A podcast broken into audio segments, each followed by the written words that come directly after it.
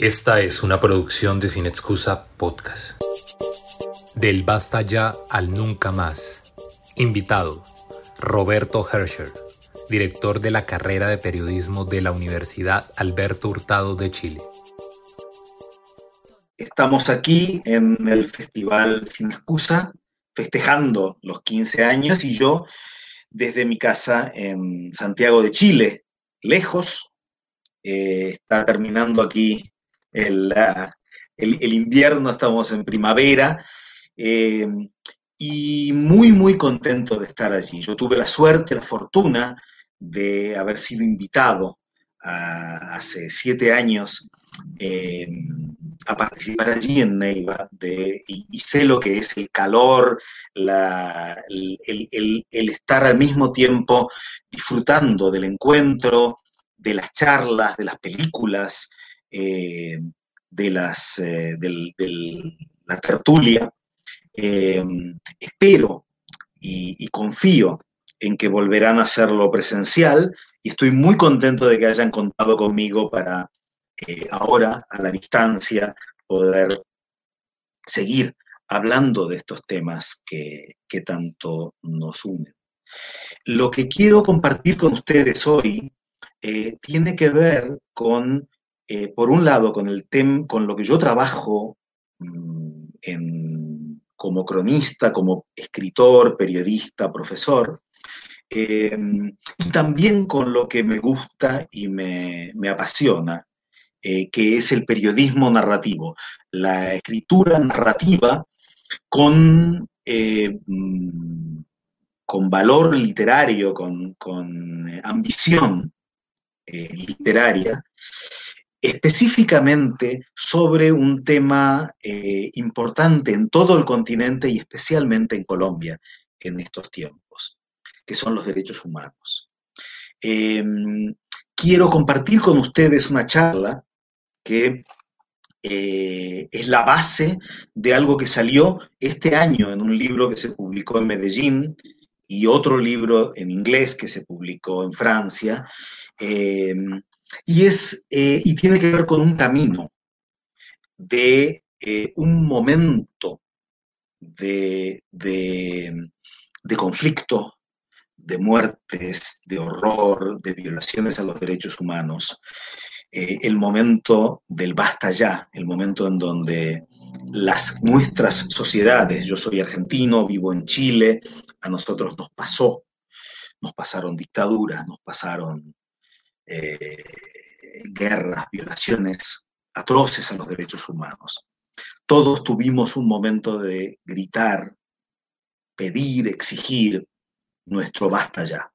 Basta ya es el nombre del documento tan eh, importante de eh, la investigación sobre las violaciones a los derechos humanos en Colombia.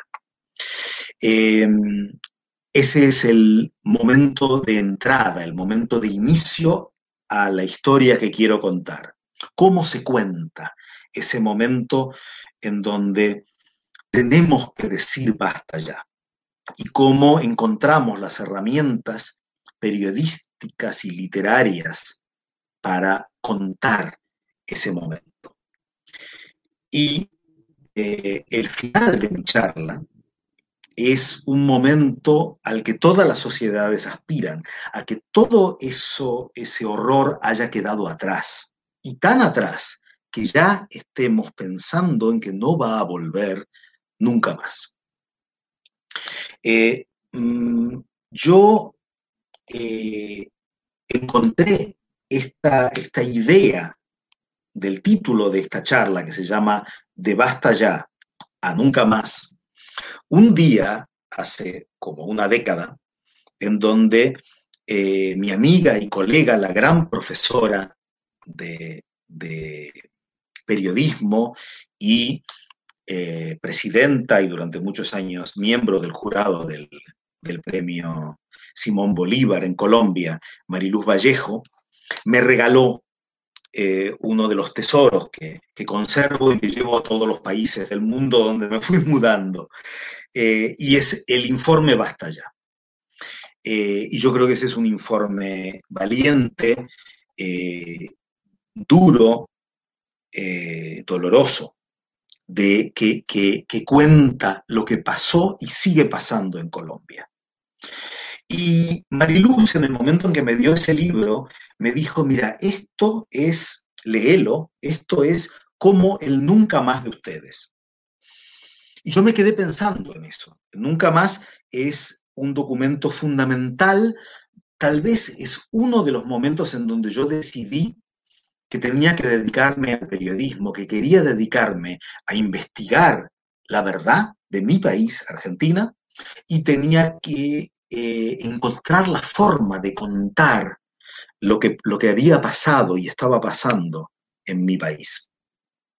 En Argentina, eh, el momento más, más atroz de las muertes, de las torturas, de los asesinatos, de las desapariciones, fue eh, un momento relativamente corto comparado con la duración de los horrores de Colombia. Fueron siete años espeluznantes. Empezaron con el golpe de Estado el 24 de marzo de 1976, si bien ya había violencia y había muertes antes, pero ese día, el día que eh, los militares depusieron al gobierno constitucional y tomaron el poder, se desató eh, la, peor cacería de, de opositores, junto con guerrilleros, eh, junto con, eh, digamos, hay una frase famosa de un, general de la dictadura que dice primero vamos, que decía primero vamos a matar a, los guerrilleros, después vamos a matar a, los que los apoyan, después vamos a matar a los, a los indiferentes y finalmente vamos a matar a los tibios.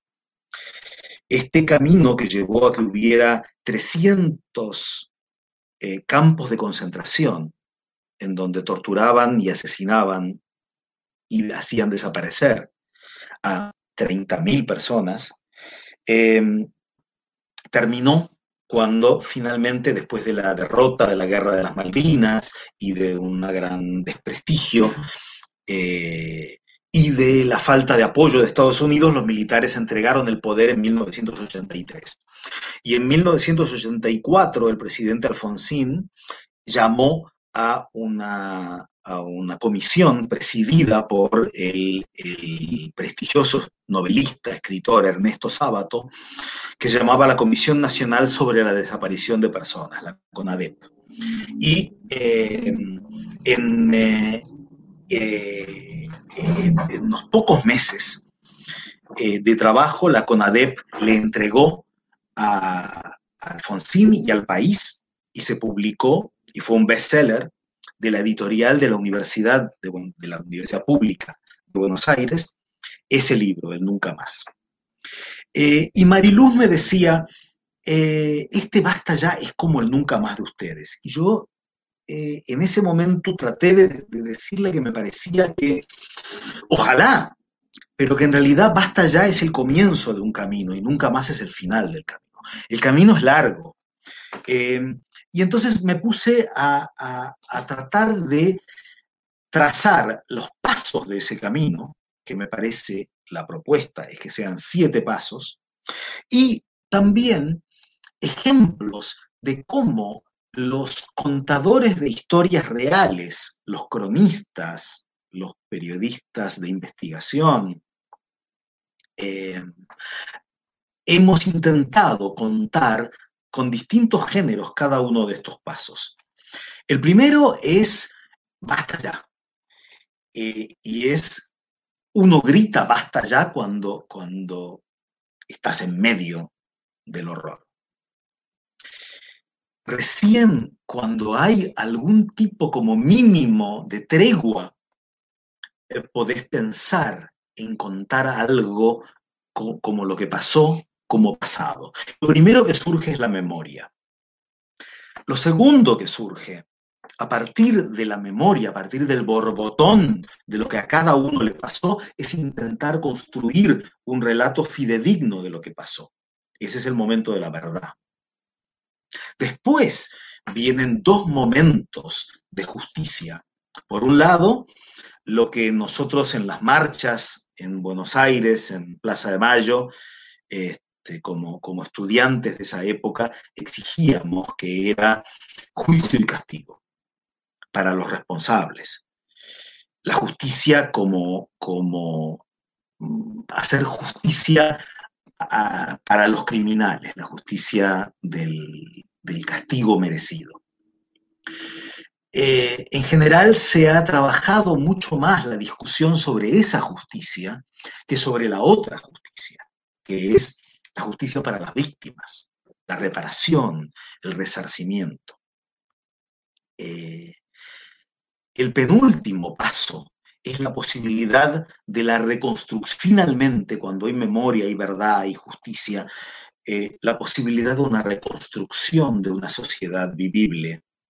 Y pongo entre, entre signos de pregunta eh, la palabra reconciliación, porque esto es, eh, hay un largo debate sobre si los, y esto es un debate que se produce en Colombia hoy eh, y que se produce en México y en Argentina y en Chile y en Brasil, que es si es eh, posible y si es deseable la reconciliación de los que fueron enemigos en el pasado. O si por lo menos nos tenemos que quedar con una posibilidad de no reconciliarlos, pero al menos vivir juntos en la misma sociedad. Y finalmente, cuando hayamos dado todos estos pasos, llega el momento de poder decir nunca más. Em, yo, yo trabajé mucho eh, y trabajé en Colombia, en Guatemala y con periodistas de, Bolivia, eh, en, eh, en una academia Em, de la eh, radio y televisión pública de Alemania, la Deutsche Welle. antes yo había estudiado en 1990 un posgrado en el Instituto Internacional para el Periodismo de, Alemania, de entonces, en el año 90, Alemania Occidental. Em, y yo siento que hay una cosa muy interesante de mirar para atrás sobre cómo los alemanes salieron de lo que fue el absoluto horror del nazismo y llevaron, yo creo que más adelante que nadie, esta idea de reconocer todo lo que causó su gobierno de la época nazi con un fuerte apoyo popular de esa época y cómo eh, es un camino necesario y permanente el que las nuevas generaciones de alemanes eh, vivan de manera que eso que se vivió no vuelva nunca más. El nunca más es una, es una construcción permanente en la cual los que contamos historias, y en esto son tanto los, los periodistas como los novelistas, como los que hacen cine, como los que hacen podcast de audio, como los que los cuentacuentos, la gente que hace obras de teatro, los músicos, eh, los pintores, todos los que dialogamos con el presente y el pasado, eh, estamos comprometidos en, en esto de que no vuelva nunca más aquello que, que pasó, el, el, mundo, el, camino del horror. Eh, ¿Cómo contamos esto? Em, ¿Qué historias, qué personajes, qué información, qué voces, qué documentos le ayudan a la sociedad y muy especialmente a las víctimas a pensarse, a recorrer este camino y a, reconciliarse consigo mismos y con su país? Esto es lo que vamos a ver a partir de ahora. Em, este eh, es esto que, muestro ahora, son las tapas de los libros, el libro publicado por la Universidad de Antioquia junto con la Academia de la Deutsche Welle alemana, eh, que se llama eh, Memorias, Conceptos y Experiencias Compartidas, en donde me invitaron generosamente a poner este capítulo de, Basta ya, nunca más. Y también un, un, libro importante que salió el año pasado de artículos académicos sobre este tema, Periodismo Literario y las Guerras de América Latina, Revoluciones, Retribuciones, eh, Resignaciones, que, en donde también hay otra versión de esta historia. Vamos ya al primer paso. ¿Cómo decimos nunca más? Eh, eh, perdón, el primer paso es basta ya, como decimos basta ya. ¿Basta de, de qué? En primer lugar, basta de matar. Eh, y esto yo, digamos, lamentablemente no importa cuándo escuchen esto, todavía siento que, que Colombia está sumida en un mundo de, masacres, de muertes, de, asesinatos, de, crímenes. Em, basta. Basta de desaparecer a la gente, basta de amenazar, basta de crear terror, basta de hacer que las voces críticas se callen y basta de ocultar las pruebas. ¿Y cuáles son los géneros periodísticos, literarios, narrativos, formas de contar que nos ayudan a dar este paso de basta ya, la denuncia. Hay, hay un género eh, estupendo eh, es el periodismo de denuncia. Y es el cine de denuncia y es la literatura de denuncia.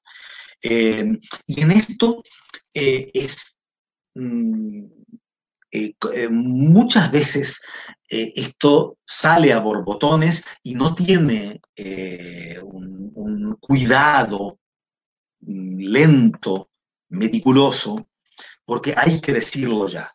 Sin embargo, hay una serie de, periodistas, de escritores que, lo, que, han transformado este momento del basta ya en obras perdurables.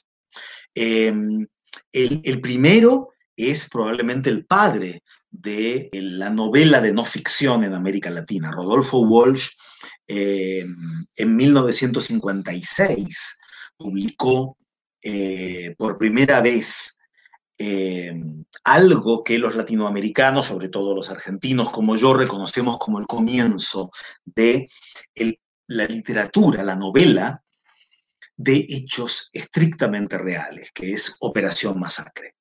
Y de la generación actual, quiero rescatar a alguien muy valiente, que es una periodista mexicana que se llama Marcela Turati, y un, libro importante de Marcela que se llama Fuego Cruzado. Marcela, junto con los periodistas que denuncian el poder, denuncian a los narcos, denuncian a los políticos, a la policía, al ejército y la alianza de todos ellos, y se juegan la vida, son los herederos de Rodolfo Walsh.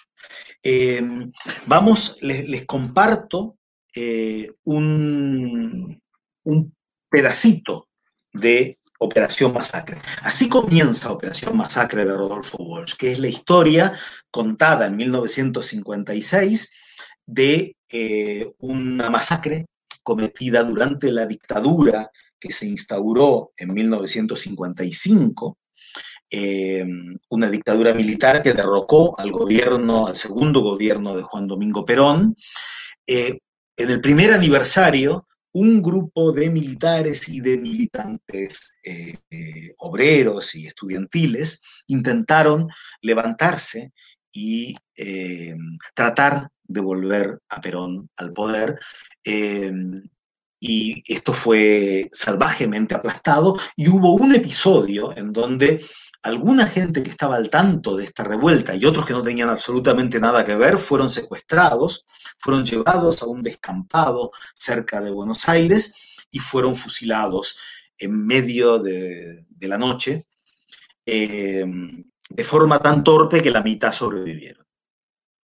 La frase que para los estudiosos de la crónica argentina inaugura eh, esta forma de contar es el momento que cuenta Rodolfo Walsh al comienzo de Operación Masacre, de cuando él está en un bar jugando al ajedrez y viene alguien y le dice, hay un fusilado que vive. Y este eh, fusilado que vive es Juan Carlos Libraga, que le cuenta eh, la historia de los fusilados que no tuvieron tanta suerte y de otros que, que sí viven. Con las historias de las familias de estos asesinados y entrevistando a los que estaban escondidos. En un caso tuvo que, viajar a Bolivia, donde estaba exiliado uno de ellos. Eh, Rodolfo Walsh logra escribir este clásico, que es Operación Masacre. Eh, el, eh, el, primer personaje es uno de los muertos. Se llama Nicolás Carranza y este es el primer párrafo de Operación Masacre. Nicolás Carranza no era un hombre feliz esa noche del 9 de junio de 1956. Al amparo de las sombras acababa de entrar en su casa y es posible que algo lo mordiera por dentro. Nunca lo sabremos del todo. Muchos pensamientos duros. El hombre se lleva a la tumba y en la tumba de Nicolás Carranza ya está reseca la tierra. Esto es literatura, esto es una metáfora de de la, de la memoria, una metáfora de, de, un hombre eh, que presentía que le iba a pasar algo malo, que después veremos, esto, esto está armado como si fuera una novela de detectives. Eh, y yo creo que ya este, eh, digamos, les quería leer este comienzo, porque el comienzo es el, como la, la apertura de la transformación de denuncia en, literatura. ¿no? Eh, y yo creo que este, para, hablar de el momento, el momento en que Rodolfo Walsh escribe esto, los que ordenaron esta masacre estaban en el poder y él estaba amenazado. Y, hay una historia fascinante eh, de lo que luchó él, más que para, además de todo lo que luchó para conseguir la información, para publicarla. Nadie lo quería publicar. 50 em, años después, Marcela Turati, eh, gran cronista mexicana, eh, empieza el capítulo 4, La República de los Desaparecidos, de su libro Fuego Cruzado, con estos párrafos. Y fíjense cómo juega, también es otro juego literario, con ah, eh, con la forma en que todos nosotros hemos aprendido las conjugaciones verbales en la escuela. Yo desaparezco, salí a comprar agua y me acorralaron, tú desapareces. Regresabas del establo cuando te llevaron, él desaparece. Viajó para dar una charla antisecuestros y no llegó a la cita. Ella desaparece, la sacaron de su cama frente a su hija. Nosotros desaparecemos, Recorríamos el país vendiendo pinturas hasta que nos interceptaron. La desaparición masiva de personas, que se pensaba casi erradicada, resurge como una epidemia que ha generado todo tipo de relatos escabrosos que ya nadie pone en duda. Está el caso de la familia de Durango, que hacía un picnic a orillas de la presa Ramón Corona y perdió uno de sus hijos ahogado en el agua. Para recuperar el cuerpo, contrató a un buzo el experto en profundidades salió con las manos vacías. No supo cuál de los 40 cuerpos que encontró era el que debía recoger. Esto es una forma eh, literaria tan bella como dolorosa de contar el horror. Pero de aquí, de este momento de decir hasta ya, pasamos al segundo paso. Y el segundo paso tiene que ver con escuchar a las víctimas, con que ellos y ellas pierdan el, miedo a hablar, a recordar, a pensar, a contar, a ser escuchados, a sentirse respetados. Em, muchas veces, y esto nos pasa a los periodistas de memoria histórica, tenemos que pensar muy bien cuando nosotros le pedimos a las víctimas que hablen, porque se están exponiendo, están poniendo sus, nos están regalando sus historias y con eso eh, nosotros los, estamos, los podemos estar poniendo en peligro. Eh, por eso realmente es importante que haya un mínimo de seguridad para poder ejercer la memoria y que la memoria se pueda contar y se pueda publicar. Los géneros en donde se cuenta esto son, por un lado, el género del testimonio, que es tal vez el género más, más propio de la crónica latinoamericana. Eh, nosotros, eh, la, diferencia de otras escuelas, la del nuevo periodismo norteamericano, la del periodismo literario europeo, eh, la crónica literaria latinoamericana nació ya con un sesgo político de denuncia y de dar voz a los sin voz. Por eso la entrevista, el testimonio, las voces, la reflexión de los que vivieron algo y lo recuerdan y piensan por qué es importante recordarlo, es lo que eh, significa el lugar de la memoria en América Latina. Eh, el ejemplo aquí para mí es eh, la, la, gran maestra de la crónica latinoamericana, Elena Poniatowska, eh, empezó a trabajar en los años 50 en diarios de México en lo que les permitían hacer a las, a las mujeres que entraban en las redacciones, que seguían seguir la crónica de sociedad, lo que pasaba en los cócteles y fiestas del poder, y poco a poco se fue convirtiendo en una maestra de la entrevista. Sus eh, entrevistas ahora están recopiladas en ocho tomos que se llaman Todo México, y eso no es, eh, digamos, no, no, no es demasiado decir que ella entrevistó a todo México, desde presidentes hasta presidiarios, desde premios Nobel como Octavio Paz, hasta luchadores enmascarados como el Santo. Eh, y eh, junto con estas entrevistas de preguntas y respuestas, fue haciéndose un lugar, inventando, eh, junto con, otros, eh, este género del testimonio. Por un lado, el testimonio de, una sola persona que condensa la, injusticia, condensa la opresión. Eh, yo creo que su libro más ambicioso se llama Hasta no verte Jesús mío y es la crónica de eh, una mujer pobre, huérfana de madre, indígena, eh, analfabeta, casada a la fuerza con un militar con la que fue a pelear, mataron a su marido, quedó sin nada, vivió años en Ciudad de México sirviendo en casas ajenas y lavando a destajo. Y esta, esta mujer representa la voz de la mujer, la voz de los pobres, la voz de los indígenas, la voz de, como, como dice ella misma, de los que no se dejan. Em, y, esta forma en que Elena Poniatowska toma la voz en primera persona de su personaje em, en este libro es una, es una maravilla y es una de las obras que llevó a que Elena Poniatowska en el 2014 ganara el premio Cervantes, el principal premio de las letras hispanas. Pero probablemente el libro más conocido eh, y perdurable de Elena Poniatowska no es el relato, el testimonio de una voz, sino de muchas voces. Una historia oral de una masacre, de una matanza que ocurrió en 1968 en la plaza de Tlatelolco. Eh, en, Ciudad de México.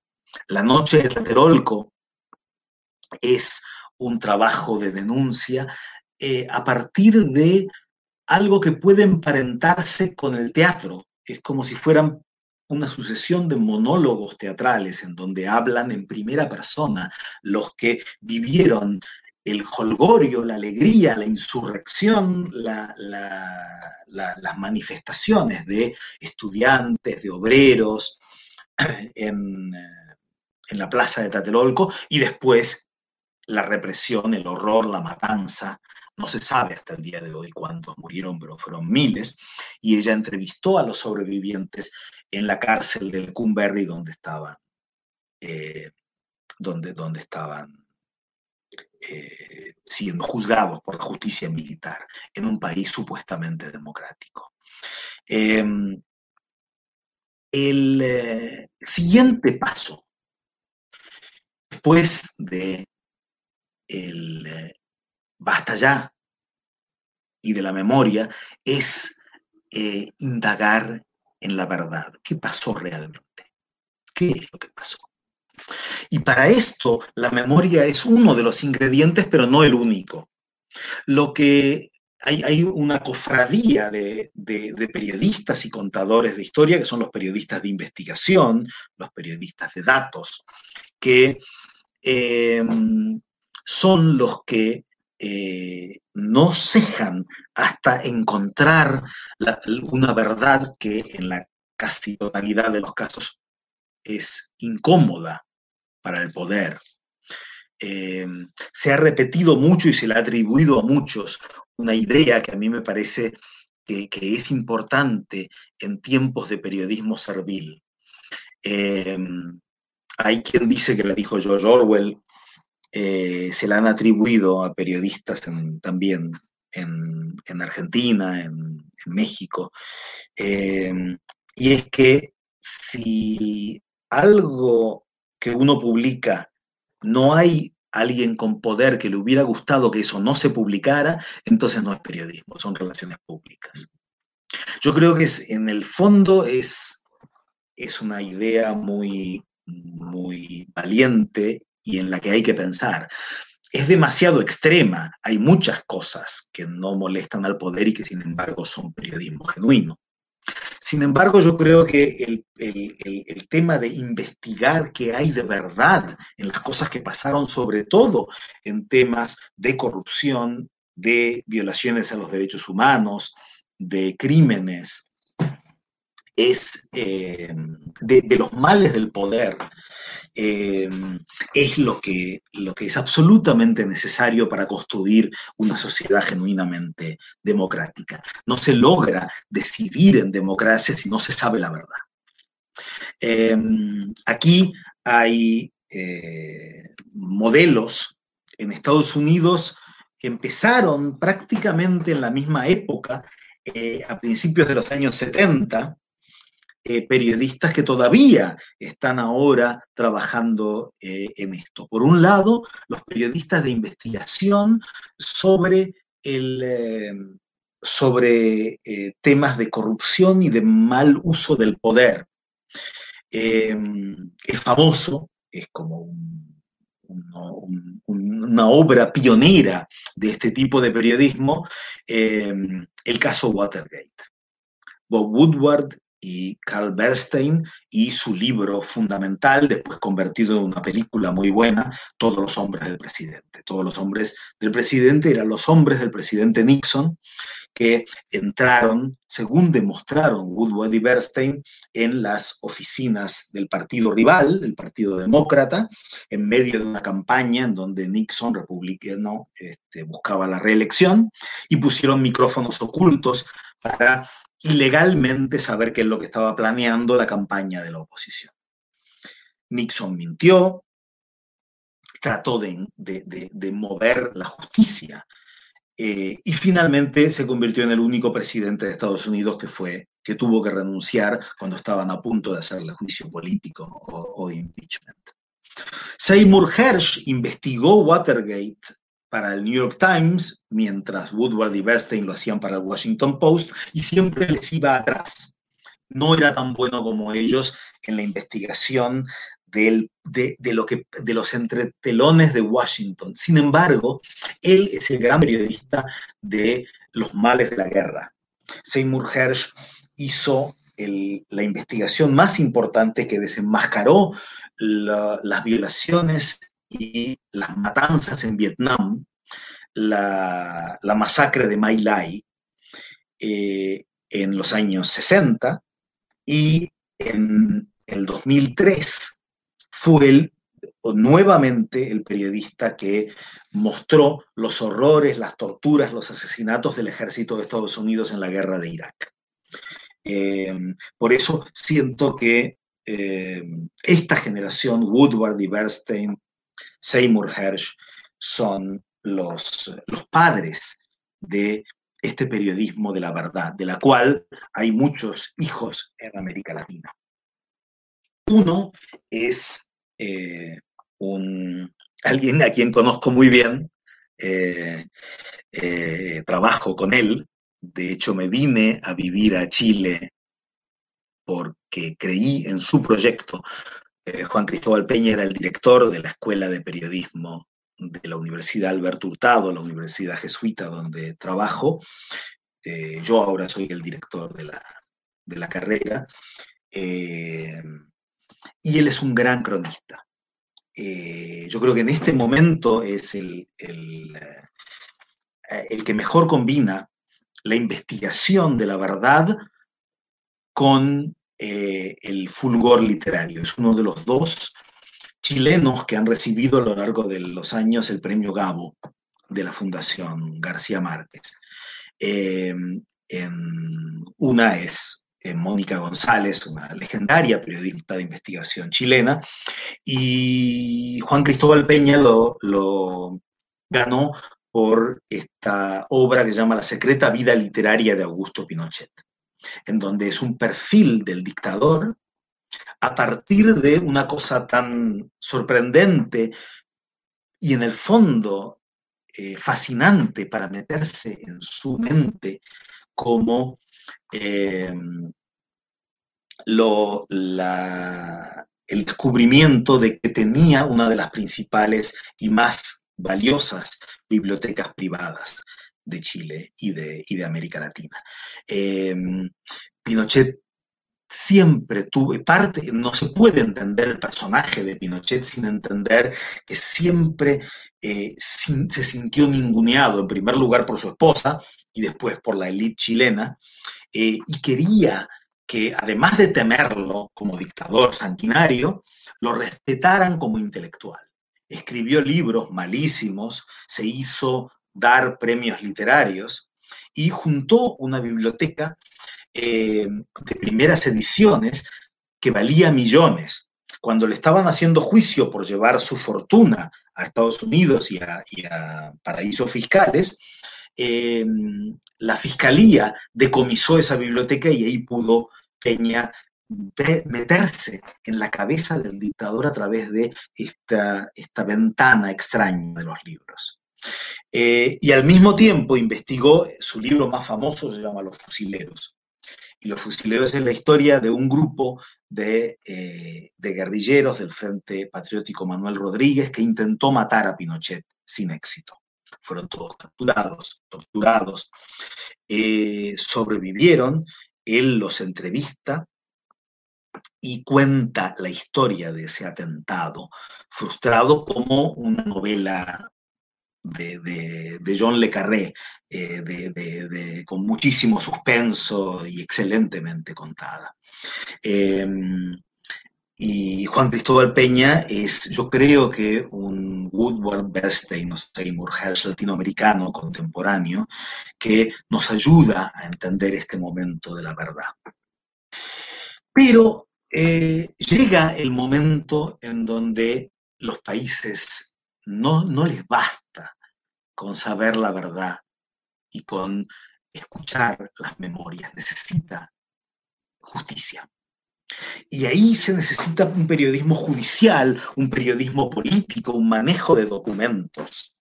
Eh, el camino a la justicia requiere de voluntad política, requiere de un Congreso, de un poder ejecutivo y de un poder judicial y de una sociedad civil valientes. Eh, y en eso hay un acompañamiento de un periodismo que cuenta eso. Eh, en los 80, cuando yo estaba estudiando, eh, yo fui a ver los juicios a las juntas militares en Argentina. Y eso ya había, eh, sobre todo recuerdo un diario, La Razón, que, que, creó el diario del juicio. Y una joven generación de periodistas se pusieron a tratar de entender qué era lo que se estaba juzgando. Hay un clásico de este periodismo judicial que es El arte del asesinato político del periodista guatemalteco Francisco Goldman. Eh, es un libro, es una investigación impresionante sobre eh, un hecho en Guatemala que fue tremendo. Eh, el, documento de, similar al basta ya, similar al nunca más, el documento de, de la Comisión de la Verdad de Guatemala, fue liderado por un obispo muy valiente, el obispo Gerardi. El obispo Gerardi presentó su, eh, la investigación que él lideró, en donde se demuestra la participación indudable de las Fuerzas Armadas en miles de asesinatos, de violaciones a los derechos humanos, sobre todo a las comunidades indígenas en Guatemala. Tres días después de la presentación en televisión y ante las cámaras y la entrega al, al gobierno de este documento, el obispo Gerardi fue asesinado salvajemente, le rompieron la cabeza pegándole con piedras. Y después intentaron hacer aparecer eso como una especie de venganza entre gays. Em, Francisco Goldman muestra la, verdad y cuenta un juicio único, porque en ese juicio eh, los militares que asesinaron al obispo Gerardi fueron sentenciados y fueron a la cárcel, algo inaudito en Guatemala. Eh, esa es una forma de contar el juicio, eh, que tiene que acompañar, si no se sabe lo que hacen, lo que hace la, justicia, lo que hacen los investigadores, lo que hace eh, gobiernos eh, valientes, eh, no se puede.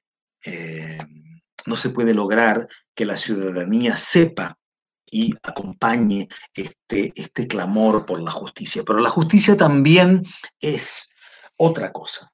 La justicia es buscar desde la, la, la verdad de las víctimas el que encuentren algo de, paz, de reposo, de perdón. Eh, las víctimas exigen un pedido de perdón, exigen respeto, exigen información, exigen reparación.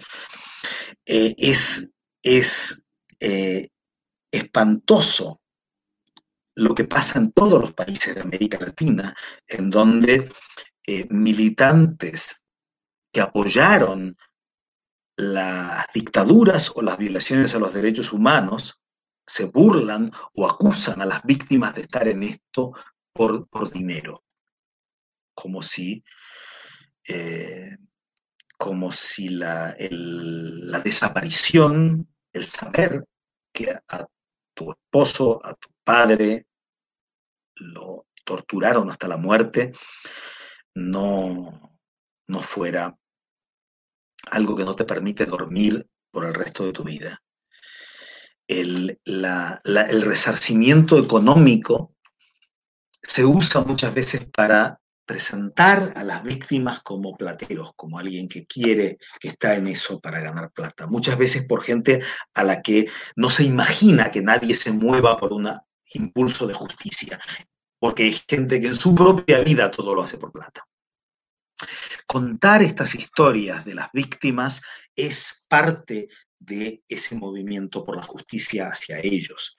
Y quiero hablar muy brevemente de dos libros que me parecen fundamentales. Uno en Colombia, se llama Los Escogidos, lo escribió la periodista y ahora profesora y directora de un proyecto que se llama Hacemos Memoria, Patricia Nieto. Los Escogidos es un libro breve, muy bello, eh, que cuenta la historia de eh, los cadáveres que iban llevados por el río Magdalena y que aparecían en un codo del río en las playas de Puerto Berrío, en donde los habitantes los recogían, les daban nombre, les inventaban una historia, los sepultaban, les daban la dignidad que se debe a los muertos, les contaban sus propias historias, a veces llegaban sus familiares y los reconocían y se los llevaban.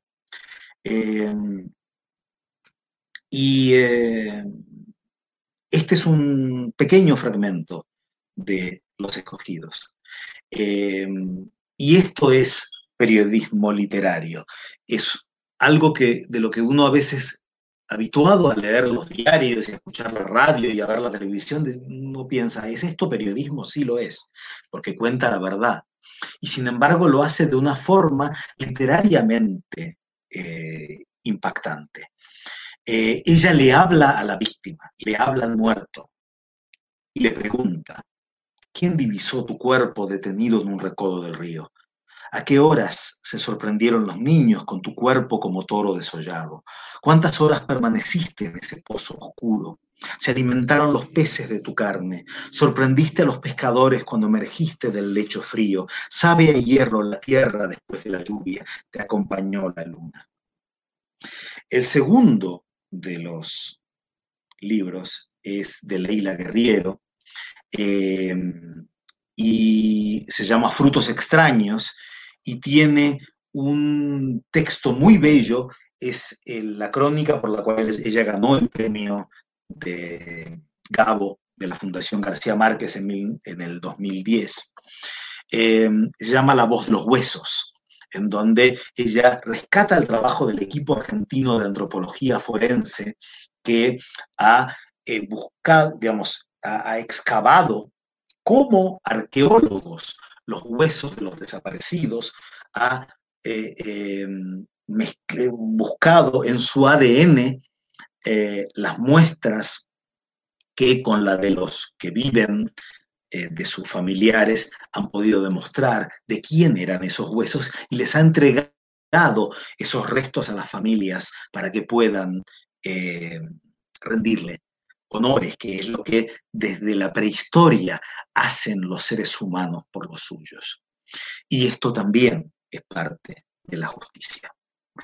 Como penúltimo paso, em, la reconstrucción de un país vivible, la reconciliación, el aprender a vivir juntos, eh, es un relato de un viaje, de una transformación, son perfiles, son vidas paralelas de los de un lado y de los del otro. Hay un libro para mí muy importante eh, porque cuenta la historia de alguien que ha sabido triunfar y al mismo tiempo perdonar. Eh, la historia del preso político que estuvo más años preso en el mundo, que es Nelson Mandela, después de 27 años preso, sin rendirse, finalmente obligó a que el gobierno terminara con el apartheid, hiciera elecciones eh, libres, en donde los negros, que son mayoría en Sudáfrica, pudieran votar a quien quisieran y votaron a Nelson Mandela. Nelson Mandela gobernó un periodo, tenía todo el poder y tenía el prestigio y la admiración de su país y del mundo, y sin embargo, después de terminar su gobierno, dijo, yo me voy y dejo a los siguientes. En un continente como África, de tantos que se han perpetuado en el poder, él eh, lo dejó y se convirtió en leyenda. El factor humano centra, John Carlin eh, encuentra la forma de contar esta historia, que después se transformó en película, eh, en cómo él entendió que sin la participación de los blancos que habían sido sus opresores durante tantos años, no se podía lograr la paz y la concordia. Y logró convencer a sus aliados por su propio prestigio de la unidad africana de apoyar eh, a un deporte principalmente de blancos, que es el rugby. Ellos organizaron el eh, Mundial de Rugby bajo su presidencia en Sudáfrica eh, y él hizo una alianza mm, con los ídolos deportivos.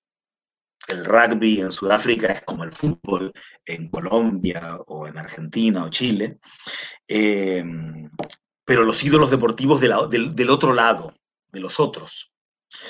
Em, yo me quiero centrar muy brevemente en otro trabajo que tiene que ver con una guerra de mi país. Lola Arias es una directora de teatro y una contadora de historias reales. Como directora y como dramaturga, ella hace algo que me parece fascinante, que se llama teatro documental. No solamente busca y entrevista a los que pelearon conflictos o guerras y estuvieron en lados opuestos, sino que eso lo transforma en teatro. Pone no a actores a hacer de los que fueron eh, enemigos y ahora se hablan, sino que son ellos mismos los que suben al escenario. La obra más famosa de Lola Arias se llama Campo Minado. Hay tres excombatientes de la Guerra de las Malvinas, uno que estaba en la Armada y dos que estuvieron en el ejército. Eran conscriptos, estaban haciendo servicio militar en 1982 y les tocó ir a pelear a la Guerra de las Malvinas. Todos ellos vieron morir a sus camaradas, que también tenían 18 años como ellos, y estuvieron a punto de, morir y sobrevivieron, y se suben al escenario junto con dos marines ingleses que fueron sus enemigos y con un Gurkha, que era un regimiento nepalí eh, temible, que peleaban junto con los, con los ingleses eh, y, que, eran de los más temidos por las tropas argentinas en las Malvinas. Eh, ellos cuentan cada uno su historia, cada uno su lado de la historia, actúan como extras en la historia de los demás. Campo Minado es fascinante. Es uno de los trabajos que, que ha hecho esta maestra de el contar en teatro la historia real de los países poniendo sobre el escenario a los antiguos enemigos. Lola Arias empezó con una historia que a mí me parece fascinante, que es la historia de su madre, como, como, víctima del machismo de su época y ella pone a su propia madre en escena. Eh, las madres le dan a sus hijos eh, todo y en este caso la pobre madre ha tenido que actuar de víctima de sí misma y de sus circunstancias en la obra dirigida y escrita por, por su hija. Eh, la historia de niñez y dictadura para mí es fascinante. Lola Arias juntó a niños que estaban de, de familias pro dictadura y contra la dictadura, a hijos de desaparecidos, a hijos de torturados y a hijos de soldados y a hijos de, de militares y de, eh, de, gente que apoyó la dictadura. En Argentina, en una obra que se llama Mi vida después, y en Chile, en una obra excelente que se llama El año en que nací eh, ella dejó una gran, un gran legado, a pesar de que, bueno, todavía es joven y sigue haciendo obras, y hay, eh, tanto en Argentina como en Chile, como en Colombia, como en España, gente que está hoy haciendo teatro documental sobre el conflicto colombiano, sobre la guerra civil española, sobre eh, historias de, crímenes machistas en Chile. Eh, llegamos al final del camino. El final del camino es nunca más. Nunca más el odio, nunca más la indiferencia, nunca más el desconocimiento, nunca más el racismo y la xenofobia, nunca más la impunidad, nunca más el olvido. Para esto eh, es importante invocar todas las formas de contar y todas las artes.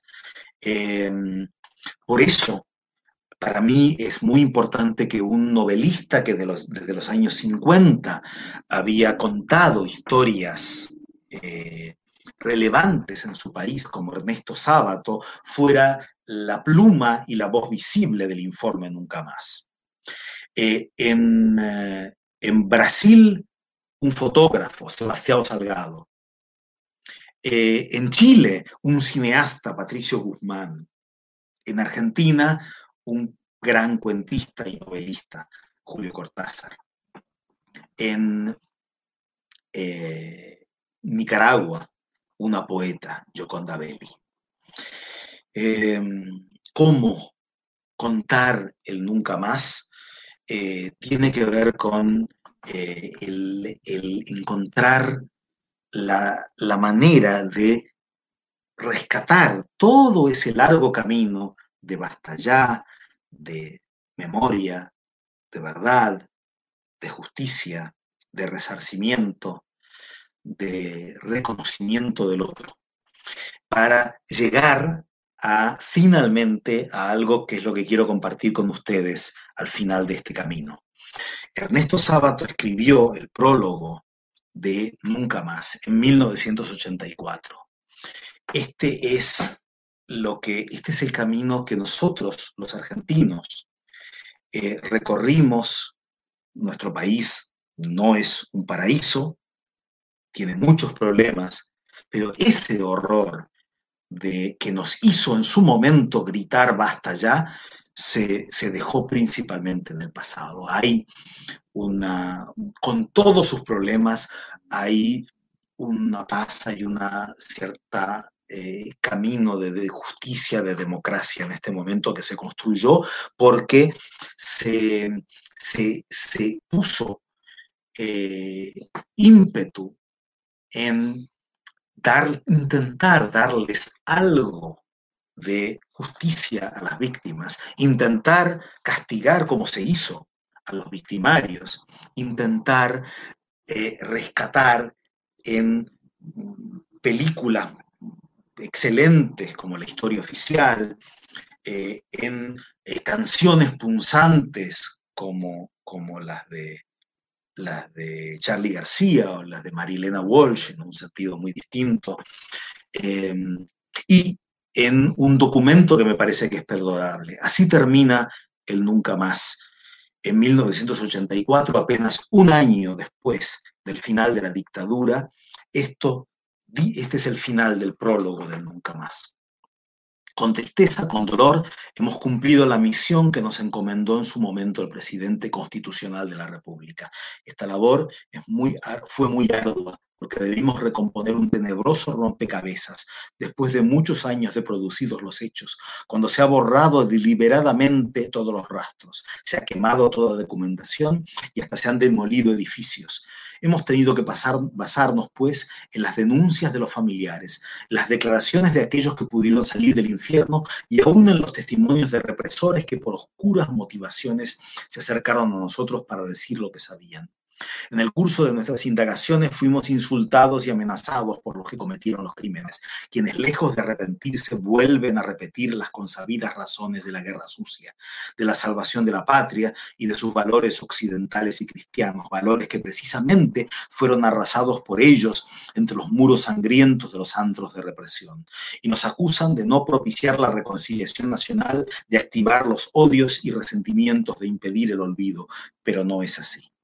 No estamos movidos por el resentimiento ni por el espíritu de venganza. Solo pedimos la verdad y la justicia, tal como por otra parte la han pedido las iglesias de distintas confesiones, entendiendo que no podrá haber reconciliación sino después del arrepentimiento de los culpables y de una justicia que se fundamente en la verdad.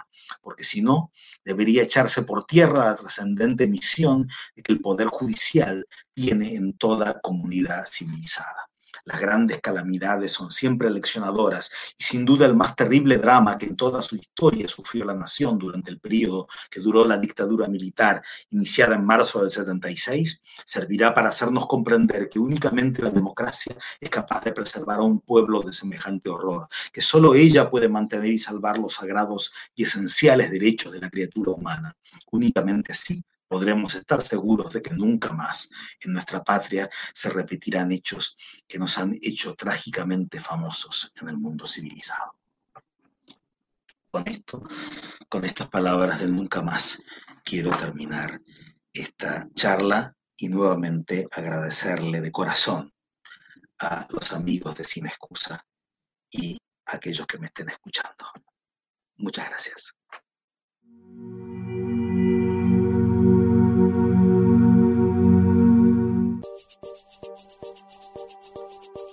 Esta fue una pieza de Sin Excusa Podcast, con la producción de Luz Viviana Cardoso, la edición de Laura Prada, la asesoría de Tomás Pérez Bisón y la locución de Sebastián Arias Palomá. Este podcast y Sin Excusa 15 años fueron posibles gracias a Universidad Sur Colombiana, Ministerio de Cultura, Gobernación del Huila y su Secretaría de Cultura y Turismo. Alcaldía de Neiva y su Secretaría de Cultura, Secretaría de la Mujer y Secretaría de Paz. Proimágenes Colombia. Temporada de Cine Crea Colombia. Fondo para el Desarrollo Cinematográfico. Embajada de México en Colombia. Instituto Mexicano de Cinematografía. Electrohuila. Bancolombia. Infihuila. Comotor. El Patio. Adit. Pavia. Autocinemas del Sur. Diario La Nación. OPA Noticias. Pitalito Noticias. Noticias 24-7. W Magazine. Periódico y radioperiódico Agrohuila. La Gaitana. Portal Independiente. Radio Universidad Sur Colombiana. Laboratorio de Televisión y Centro de Producción Audiovisual de la Universidad Sur Colombiana. Babilla Cine. ANAFE. Consejo de Cinematografía del Huila. Boyaguer. Juan Perdomo. Jimmy Tengonó. Producción audiovisual. Foncultura. Fundación Huellas.